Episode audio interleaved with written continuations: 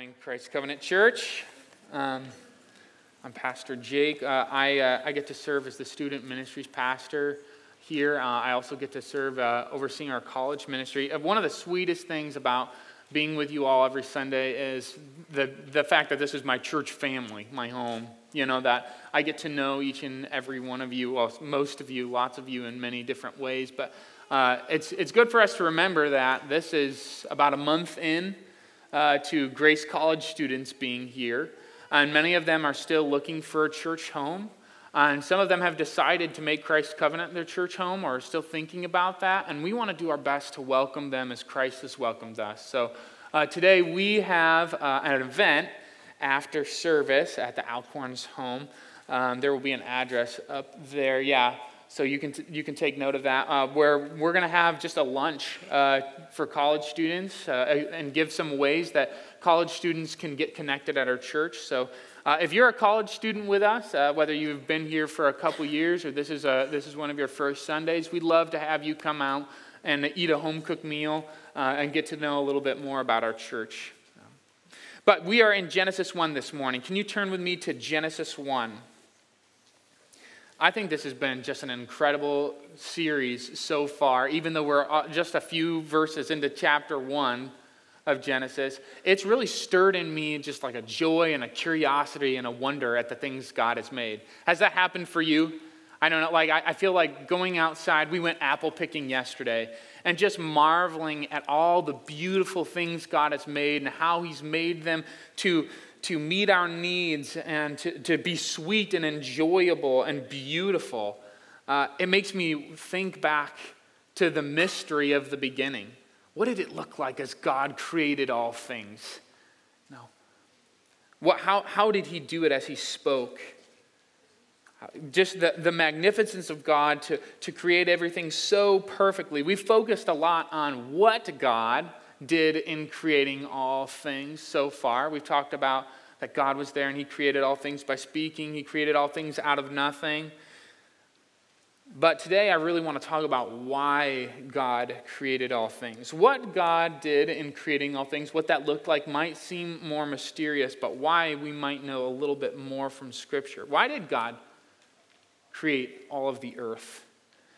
Why did God create history and time? And why did God create you and me? That's a big question. That's a question that everyone in the world will have to answer at some point. It's one of the ultimate questions of life. Why am I here? What is the purpose for my life? Why, did, why am I existing? And depending on your worldview, you're going to have massively different answers to that question. In our culture, a prevailing worldview uh, is postmodernism, uh, that there is no truth and no purpose and no God, that there's no ultimate reality. Everything is relative and, and nothing, is, nothing is truly true. And so, as that, that worldview sinks into the rest of cultures, when you, ask, when, when you ask them this question, what is the purpose of life? there's, there's a variety of different answers, but none of them really satisfy. I just did a quick search on the internet. What is the purpose of life? You know, if, if, if anyone's going to have an answer to what the purpose of life is, it should be Google, right? Um, so uh, this, is, this, is, this is not an in-depth, these are not in-depth uh, sources. This is just the, the tabloids that I find on the front page of the internet. So Psychology Today says, this is the answer they give. They say, we evolved so that we can live. Thus, we could also say that we live to evolve. So there's a circular, circularity here. Evolution is the process that allows organisms to survive and thrive. Humans, along with every living animal or planet, owe our existence to it. Our purpose is to evolve during our lifetime because that is consistent with the evolutionary process. Thus, an, an answer to the ultimate question of what is the purpose of life is that we are here to contribute, to live, adapt, and grow. A purpose of life, and our purpose of life is to continue to evolve. Readers, Reader's Digest gives a few different answers from pop culture. They have a, they have a whole uh, article on it. They say uh, for politician and uh, action film star Arnold Schwarzenegger, it's all about action and winning. The meaning of life is not simply to exist, to survive, but to move ahead, to go up, to achieve, to conquer. The 16th century French writer, philosopher Francois Rabelais, I don't know if that's right, I just, just read it, was less certain, saying that the purpose of life is to seek a great perhaps. American author and mythologist Joseph Campbell managed to define it very, uh, both very broadly and yet very precisely. Life has no meaning, he said. Each of us has meaning, and we bring it to life. It is a waste to be asking the question when you are the answer. Then you have The Silly, The Hitchhiker's Guide to the Galaxy. The fantasy author Douglas Adams famously uh, calculated that the answer to the ultimate question of life, the universe and everything, is 42. And he added, That's the answer. Unfortunately, no one knows the question. Ultimately, the author of Reader's Digest concludes there is no right answer to what is the purpose of life. There's a bunch of right answers. But don't let that fool you into thinking any old purpose will do. Be thoughtful about your purpose because there are wrong answers too. That's nice and specific. so we can see how relativity, lack of truth, lack of ultimate reality has seeped into our culture and how they wrestle with this ultimate question what is the purpose of my life? And they just, there can't be a satisfactory answer. answer. And I believe that purposelessness affects us a lot more than a couple of crummy internet tabloids. A 2018 Harvard IOP study on youth aged 18 to, through 29 found that nearly 70% of students polled said they feel like they have little to absolutely no energy for their day. 51% said that they feel absolutely hopeless. And nearly 30% said that they would be better off dead. This is not only reflected in the way people feel, but the way people live their lives. Drifting, unmotivated, self seeking lives, not knowing what to do, purposeless. It's amazing but uh, that God has made all these wonderful and beautiful things. But of all of the wonderful things that God has made, you and I are the ones that are made in His image. And that means a lot for our purpose in life. What, what, what is the, and that each person, not just our purpose, but every person ever created is made in the divine image of God and has divine significance on their life. The, que- the answer to that question, you and I must be experts on the answer to the question, what is the purpose of life? Because it's one that we all must answer. Every single human that has ever lived must answer that question. They must have the right answer because it has divine implications. Let's read Genesis 1 26 and 27. Then God said, Let us make man in our image, after our image and likeness, and let them have dominion over the fish of the sea, and over the birds of the heavens, and over the livestock, and over all the earth, and over every creeping thing that creeps on the earth. So God created man in his own image. In the image of God, he created him. Male and female, he created them. This is God's word. So, as we're reading Genesis 1, one thing we've been talking about uh, every week as we've been going over why is Moses writing this specific chapter? We, we, we know that Moses is writing Genesis 1. We suppose that Moses writing Genesis 1 is an answer to other popular worldviews at the time uh, about where they thought everything came from, uh, what, that, what their religious beliefs were. And Moses is starting to say, This is how the world was actually created, and this is what it's all about. So, so far, we've walked through the seven days of creation, and we've noticed a pattern of how God creates, right? He makes something, and then he fills it, right? He, he creates the, the night and the morning, and then he fills it with the sun and the stars. He makes the land and the sea, and then he fills it with the, he fills the sky with the birds and the sea with the fish and the land with the animals. He's made something and he's filled it.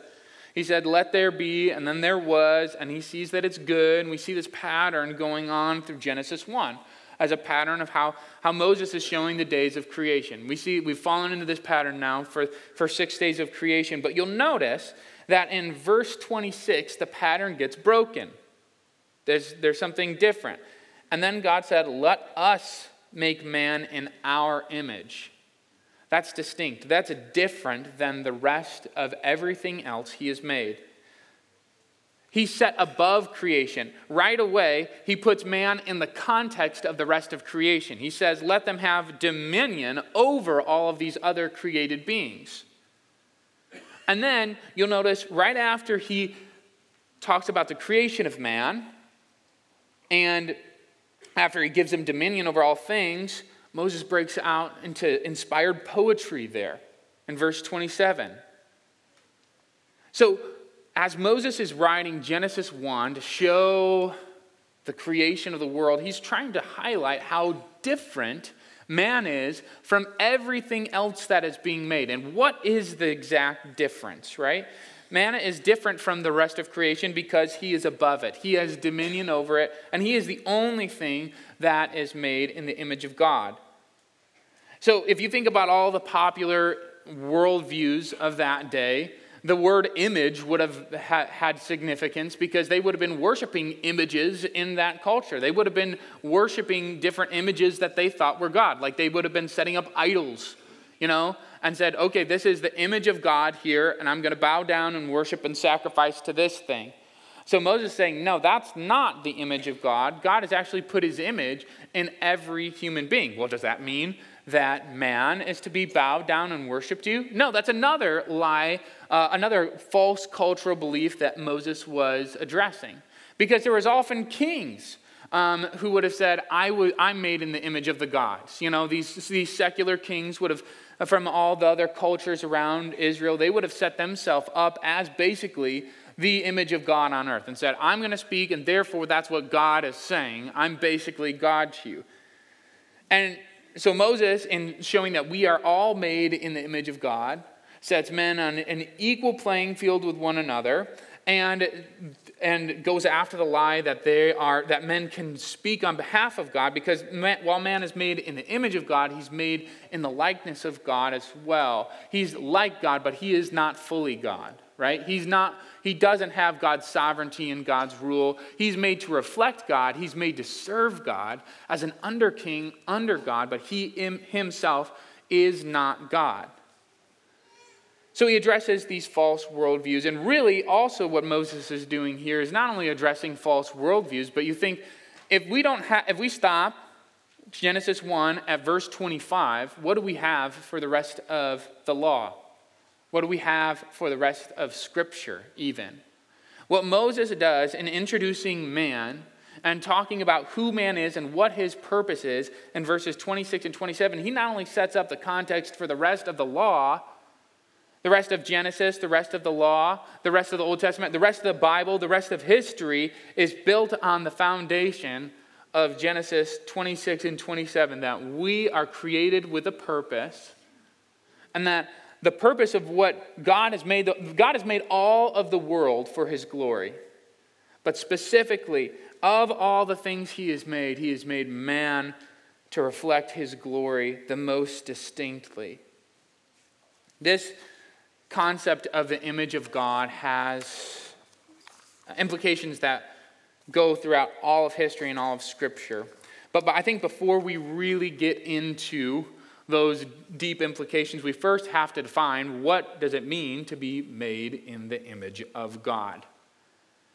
And I, I really like a simple answer to this question. I think there's a lot of ways you could remark at the likeness of man to God, like his creative ability, his intellect, his relational ability, his spiritual nature. Those are all things that you could go on, and I think those are all right answers to the question. Those are all, they, I think those are all reflections of how we're made in God's image. But I love how John Piper talks about how we're made in the image of God. He said, he says, an image is made to image. That's pretty simple, right? Like, if you go to the Lincoln Memorial and you look at the Lincoln Memorial, what are you going to think of? Lincoln, right? like, uh, you're going to look at the image of Lincoln and think of Lincoln. Think about what he's done, think about his significance. So, that image of Lincoln was made to help us think about Lincoln, right? That's pretty simple. Think about the visceral reactions. We all know this is true. The visceral reactions people have to images in today's culture. We all know the significance of Im- images because we see how, how the world responds to them. Like, even recently, uh, in the last few years, a big, a big uh, topic of political discussion has been the removal of certain images, right? The, like these Confederate statues uh, because of what they represented. People look at those statues, statues and are offended because they're like, well, that represents the Confederacy and racism and a lot of things that I don't, I don't like because they look at that image and there's significance in that image and they want to remove those images. We know that images powerfully, in some ways, portray the thing that they are imaging. and so you and I are made to image God to show God's glory to all the earth. That's the most simple way that I think we can define what it means to be made in the image of God, that our ultimate purpose is to be what God has most distinctly created to reflect his image and his glory to the world. So, what are the implications of being made in the image of God. I think about it in, in kind of three terms we are, we are greater than, equal to, and less than. If we're created in the image of God, then we are greater than the rest of creation. And that's a pretty magnificent thing to say because all creation is made to display God's image, right? Or display, display God's glory. Uh, if you think about that, that's, that's a biblically a true idea. Even what we what we read in Psalm 8. David is marveling at this idea. He's like, When I consider all the things that you have made, what is man that you're mindful of him? He's amazed, looking, he says, I can't believe after seeing the sun and the, the stars and the sea and all the living things that you have created, that it's man. That's man you're mindful of. That he's the one who is created in your image. Or Psalm 19, right? This, uh, in, in Psalm 19, David says, um, The heavens declare the glory of God, the skies proclaim the work of his hands. We see God up as we look up into the sky. And you can marvel at that too. But the, the greatest way that you and I see God's image and God's glory displayed is when we look at each other. You, you, if you want to see the greatest display of God's glory, look to your left and to your right. Those are image bearers created to reflect most supremely God's grandest display of glory. And even in all of those other created things that He made, as they are to dis- display His glory, think about how they are to display His glory. He gives them, He gives us, He gives man dominion over them. They have dominion over the fish of the sea, over the birds of the heaven, over the livestock, over all the living, uh, over all the earth, and over every creeping thing that creeps on the earth. So, even all of this other beautiful created things, what God does is He creates this beautiful creation that displays His glory, and then He gives it to man to have dominion over it. And he says, You will rule over this. And the way that man interacts and sees God in all of creation is ultimately how God gets great glory from all these other created things that he has made. That's one of the, the prime ways that God gets glory from all the, the other created things, is how we interact with it. So we are above all other created things. And our sin can often cause us to misuse the other created things and misplace the way that we, we put value on them. Romans 1 talks about this. Paul, Paul discusses this problem of how we view all other created things. He says that God displays his character and all of the and everything that he's made but that as we're given over to the depravity of our mind and over to sin, what we do then, the, the next thing that, that, that follows after our depravity of our mind and, and given over to our sinful tendencies is that we worship the created things rather than the creator. It's a problem called idolatry, right? And it's easy to see when you look back at the popular worldviews of Moses' day. They're literally making statues of created things and bowing down and worshiping them. But this is the age old problem of man that we create idols of the things that God has made and place eternal significance on things that were created to point us to God, that were created to give Him glory, and that, we're, that God has given us so that we can use to give Him glory supremely right? We have so if we are created in the image of God, we must remember that everything that God has made, all the other created things, God has made us greater than those created things, and that He's made those things in us for His glory, right? All men are created with equal dignity. That's the second thing. So we're, we're greater than the created things. We are equal to one another he moses is looking at the culture and he's saying these kings are elevating themselves above everybody else and they're saying i'm the only one made in the image of god but he says that's not actually true that we are all created in god's image and that we all have equal dignity. This is how the image of god is often referenced throughout the rest of scripture. Genesis 9 says this whoever sheds the blood of man by man shall his blood be shed. For God made man in his own image. We treat each other with dignity. We don't murder each other because that's murdering someone made in the image of God.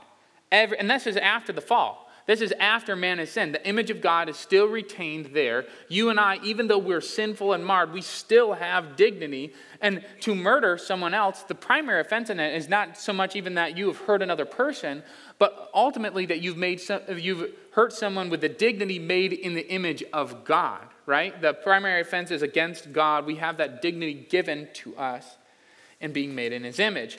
James 3 also talks about this. James 3 9 and 10 says, speaking about our tongue, with it we bless our Lord and Father, and with it we curse people who are made in the likeness of God. From the same mouth come blessing and cursing. My brothers, these things ought not be so.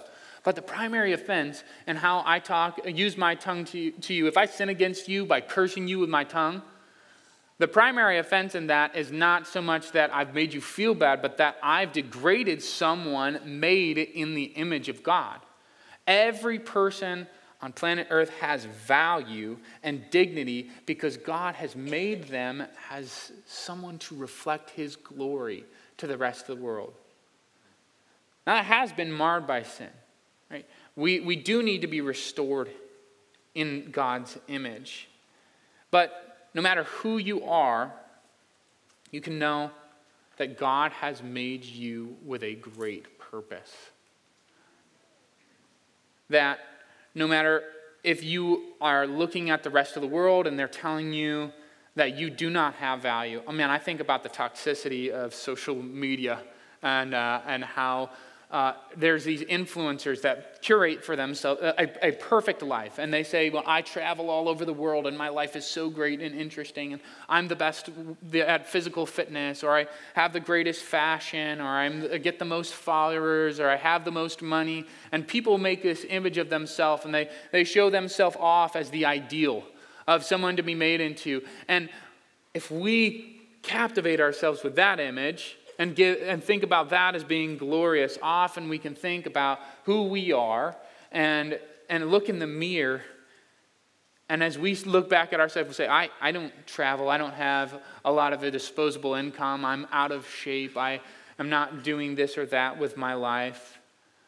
And degrade who we our purpose and say man my life is my life is meaningless because it's not this or that but as we look at God's word, God wants you to know that no matter who you are, every single person has been made in his image and has value.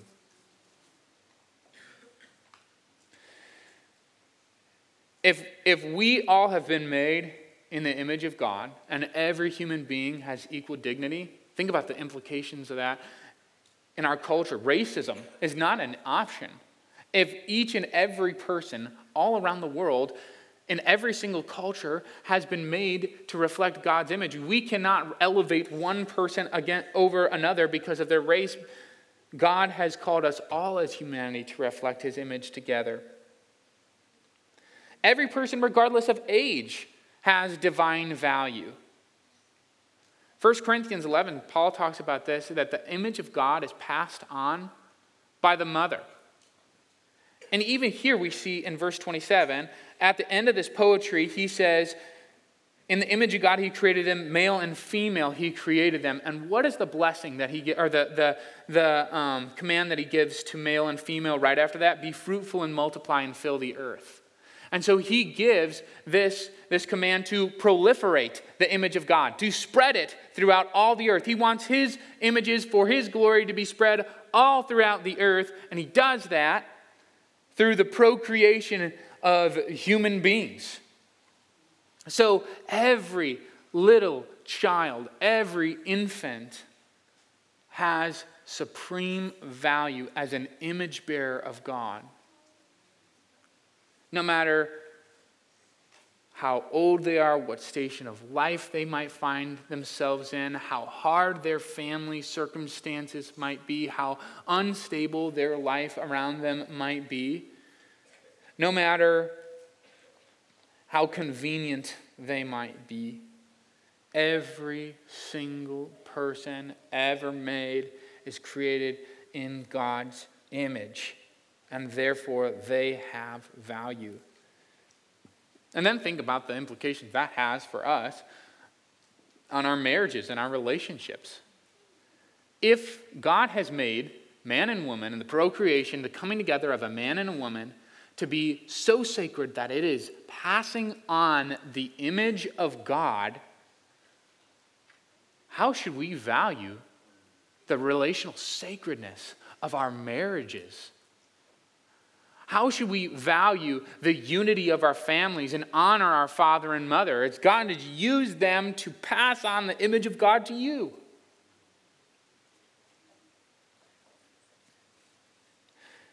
And yet, oh, I, before I move on, before I get to and yet, I, I have to mention in the, at the beginning of verse 26, we can't, we can't pass this passage without noticing how God says, Let us make man in our image. Right? Now, Moses, in his time, he wasn't putting together a Trinitarian doctrine. He wasn't, he wasn't specifically, he's like, he's not thinking while he's writing this, oh man, I need to make sure I use the word us instead of let me make man in my own image. He says, let us make man in our image. You know, he's not thinking about the Trinity here because he doesn't even know who God the Son is at this point. But God knows, right? And he so inspired Moses to write in the creation of man that God makes man in, you know, he said, let us make man in our image. God eternally, three persons in one. He's one God with three different persons. And the, the way that God relates with himself is perfect. He has a perfect relationship. There's a perfect relationship of honor and submission and love between the Father and the Son, and the, the Son and the Spirit, and the Spirit and the Father. There's a perfect relationship and unity with them. God is a relational God and has eternally been a relational God. And so, even as we treat one another with dignity, we're displaying some of the greatest attributes of who God has made us to be right? we, we display God's love and kindness and forgiveness and celebration and mourning and trust and partnership all together. These are some of the most significant ways we reflect God's image and the way that we treat one another. Because God is a perfect relational God. And as we treat those who are made in God's image with dignity and kindness and love, and the way that God acts, we reflect God to one another. But if we stop there, at the implications of God's image. We can't just stop there, right? Because this is the, if we just said, okay, God made us to relate with one another well and to treat other people really kindly, and that's the purpose of being made in the image of God. we've fallen short. We've missed the whole point, the biggest point of being made in God's image. And this is the lie that Satan wants us to believe in Genesis 3, right? That you can just be like God yourselves. You don't have to think about anyone above you. Have, you have no accountability. Just be like God as a human race and decide how you want to live on your own. As a lie we've heard over and over in our world that the world would just be a better place if we just got rid of our differences and tolerate one another and got along, that you can live your greatest dream and everyone else can live their own destiny. And even in, in talking about the purposes of life, you notice how each of those secular authors, authors were so careful to say, well, you get to live your own way. This is a purpose of life. This is my definition, but you live your own way, right? If if it's all just about being kind and tolerant and getting along with one another, we've fallen completely short of really reflecting God's image because our greatest purpose of being made in God's image is reflecting God. You and I, having been made in the image of God, have been given the ability to have relationship with God. This is, this is the biggest significance of being made in his image. The kids that go to Lost and Found should know this. What is my greatest comfort in life and death? Anybody? Say it again. What? Hear it, kids? Let me hear it. Ah, very good. Yes, very good. I heard a few out there. A round of applause for that, right? Good job. It's awesome that, uh, that they're, they're, they're learning that, right? The image of God is God putting his ownership stamp on us. We are His. We're not our own. Our lives are not our own. Our destiny is not our own. Our greatest purpose is not our own.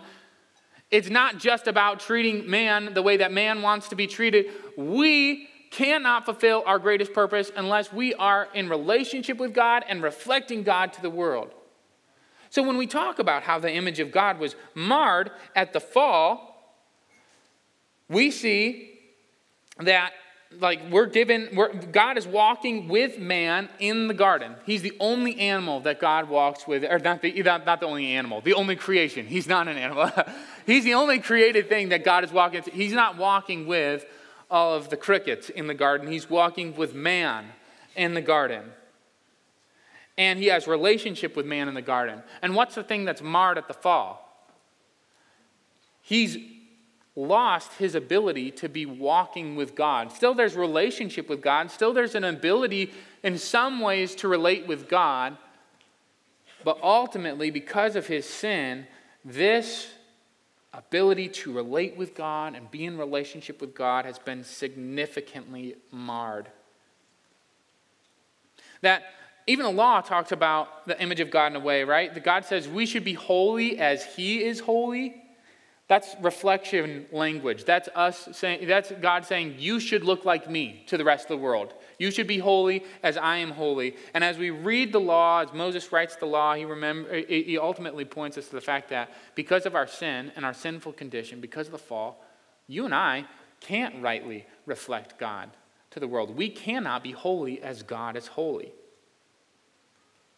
and all of Scripture continues after that to point to the fact that we need some restoration. We need some restored relationship, restored righteousness. We need some perfect picture of who God is. And this is where the greatest implication of the image of God comes in, that Christ is the perfect image of God. Paul says this in Colossians 1 15. He says that Christ, speaking of Christ, he is the image of the invisible God, the firstborn of all creation. No one has ever seen God, John says, but in Christ, he was made visible for us to see the exact imprint of his nature, as scripture calls Christ Jesus was the perfect image of God. In God's supreme display of his glory for all time, he sends his own Son to be the image of the invisible God, the exact imprint of his nature, to rule, to love, to perfectly reflect God enjoy, and enjoy relationship with God. Jesus' life is the perfect fulfillment of man reflecting God to the world. When we look at Genesis 1, the only man who has ever perfectly reflected God to the world and been the perfect image of God has been Christ, right? He's the only one who has ever perfectly fulfilled his purpose, the purpose of man. And he became like us. He became sin who knew no sin, so that we might become the righteousness of God. And then what that means is that Christ perfectly fulfilled God's purpose for man and coming and reflecting his image to the world. He took that perfect image of God and he put it on us. So now, when God sees us, he sees the glory of Jesus perfectly reflecting his image, and he bore our sin so that we didn't have to. So we didn't have to fail at what God had made us for. Now we can actually reflect God's glory because of what Christ has done. So the image of God is Moses, when we talk about Genesis, the themes of Genesis being poked throughout all of Scripture, when we look at the image of God, this is the canvas on which God will paint his redemptive story for all of mankind. This is the way that God is saying there's going to be one who will come one day who will perfectly reflect my image, and it's in Christ. And God gets the ultimate glory for what Christ has done. And in the gospel, we have even more hope than that. That not only has Jesus been the perfect image of God, not only has his righteousness been imputed, has been given and covering us, but we can be renewed and restored in the image of God. Listen to what Paul says in Colossians 3. He's talking about, put, he says, first, in the beginning of Colossians 3, he says, Set your mind on things above, not on things below, because your life is hidden with Christ in God. And then he goes on to talk about putting off the old self. And when he starts talking about putting on the new self, look at what he says here in Colossians 3:10. He says, "And have put on the new self, which is being renewed in knowledge after the image of its creator." You are not only covered in the righteousness of Christ. But the gospel is also that God is continuing his work on you. He is making you back into the image of God so that you can live a life of purpose and fulfillment, reflecting God to the rest of the world like you were made to do. It's the only way.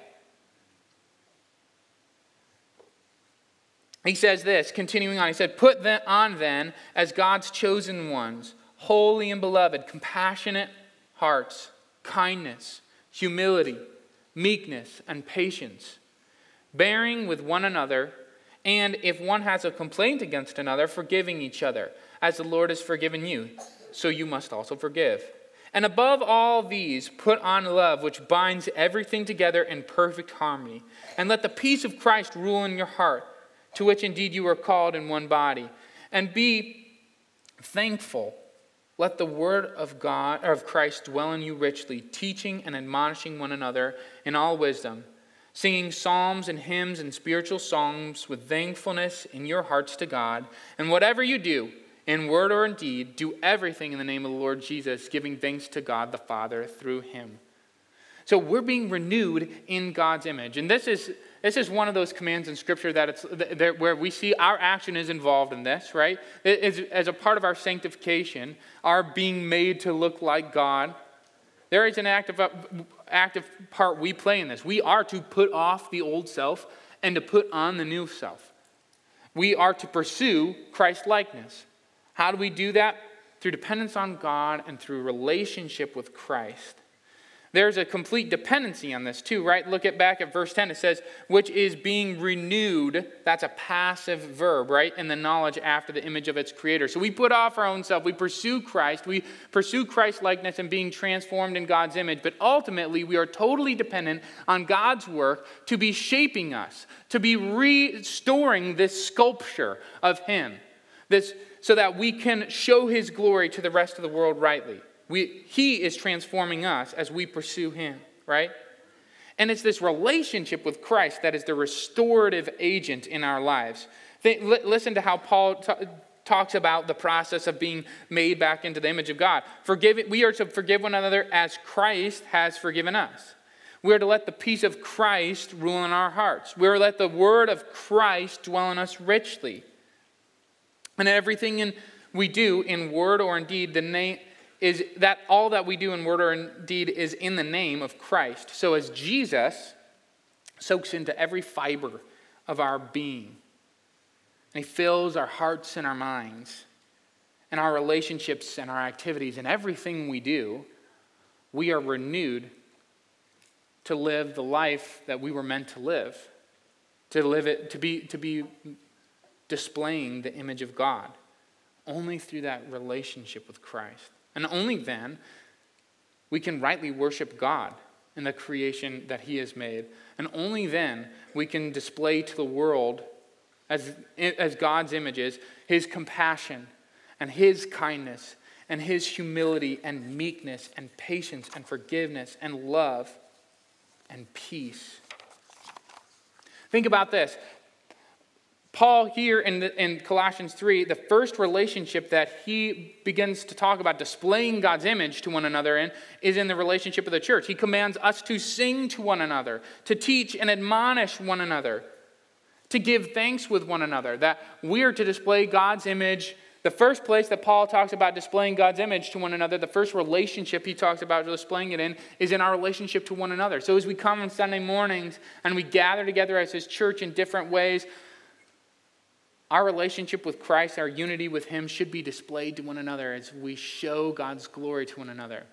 That's why, that's, that's why the church is called the temple of God, the dwelling place of God. As church members, as parents, as husbands and wives, as children, as masters, as slaves, Paul, Paul goes on and all of these different relationships right after this in Colossians 3 to talk about all the implications that being transformed back into the image of God has on, our, on all of our relationships. But in all we do, in every relationship, our goal is to give glory to God by being united with Christ and showing Him to one another. So, to conclude, I want us just to remember, I want, I, I want to speak to those of you who are here who may feel purposeless in life, drifting. Maybe as I was talking about those ultimate questions in life, what, and I ask, and I ask, what is, what is the purpose for your life? Maybe you don't know the answer to that question. Maybe you do not yet know that your life is God's and that the, your purpose in life is to be united with Him and to show His glory to the rest of the world. I, I want you to know that God has made you with incredible value and dignity. He has made your life with purpose for His glory. It doesn't have to be wasted.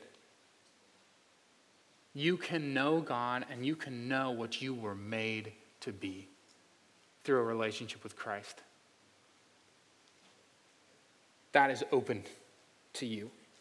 And if you are in Christ and you're feeling, uh, still feeling this lack of purpose, maybe you could ask a couple of evaluative questions of your own life.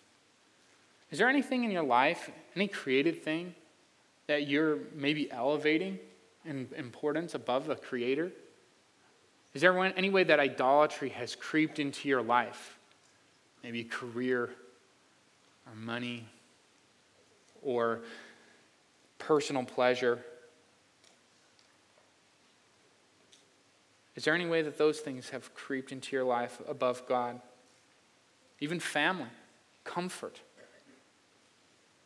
Are you elevating yourself above God? Have you been so consumed with thoughts of yourself that you have lost sight of your true purpose? That your life is not about reflecting you and your own glory, but it's ultimately about reflecting the Lord?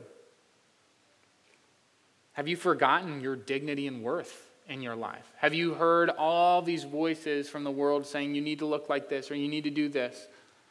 And condemned yourself and filled your, as, as Satan filled your heart and your mind with lies, telling you that you don't have glory. You don't have the ability to reflect God's image to the rest of the world. Are you experiencing closeness with Christ? Is Christ soaking into every part of your life? Are you letting the word of Christ dwell in you richly? Is the peace of Christ ruling in your heart? Are you being moved by the love of Christ? Are you doing all things in the name of Christ? Do you have a, a, a good and close walk with the Lord? If you're experiencing purposelessness and you know Christ, know that this, this action of putting off the old self and putting on the new self, God has given you everything you need to walk with, with true purpose and reflecting His image. He's given you everything you need in His Spirit, and He's made available to you uh, this, this great purpose through our redemption in Christ. You don't have to live purposeless. God wants you to know today that in Christ, you can try, find true fulfillment to the greatest purpose of your life, and that's to give God glory, to be his image to the rest of the world.